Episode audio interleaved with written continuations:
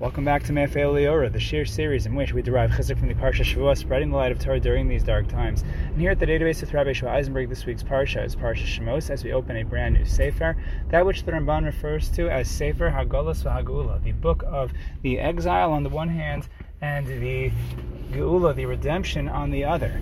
Perhaps you might have thought of Sefer Shemos as being a book that begins with Galus and then eventually concludes with Geula, but what if I told you that really if we're looking for the light in Sefer Shemos, we will find it in a very beautiful place and realize that it is a book of Gullus and Geula simultaneously.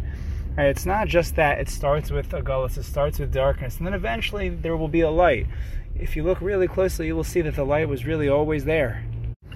When the Bnei Israel are involved and are enduring their gullus of the Shibud Mitzrayim, of the subjugation, the slavery, Meanwhile, somewhere where no one can see, the Torah describes the birth of Moshe Rabbeinu, and the pasuk tells us that Yocheved sees the boy that when he's born, Kitovhu, she sees that he is good. And that is to say, says the Medrash, says the Gemara, says Chazal, that the entire room filled with light when Moshe Rabbeinu was born. If we're looking for the light, there it is. But what does it mean?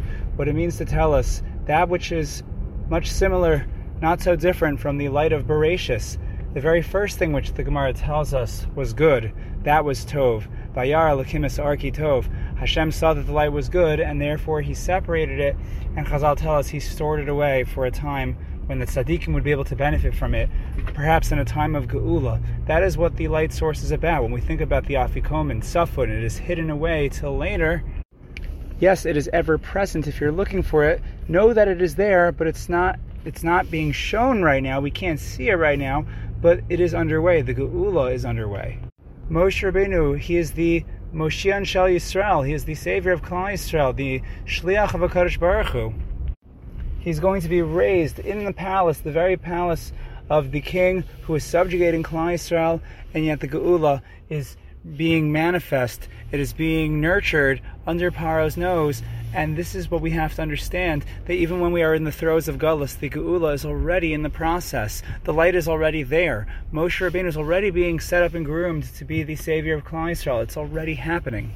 We should be zocha to see that light when it reveals itself. This shiur is dedicated to the Nishmas Imi Rasi Chayrachabas Davatsi Allah Hashalom and is also dedicated in zechus of Klal Yisrael in the matzav that we are currently in.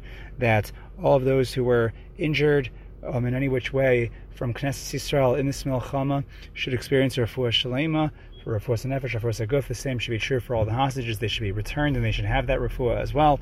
And any members of Knesset Yisrael who have fallen in the Milchama, they should experience an aliyah for their neshamos. And as uh, there should be a nakama, Hashem should take a nakama for their dam, and all of their loved ones should experience nakama. And of course, Klal Yisrael and Tzahal should be menatzeach and matzliach in the Milchama and we should all experience that light of the Geula b'mehera b'yameinu.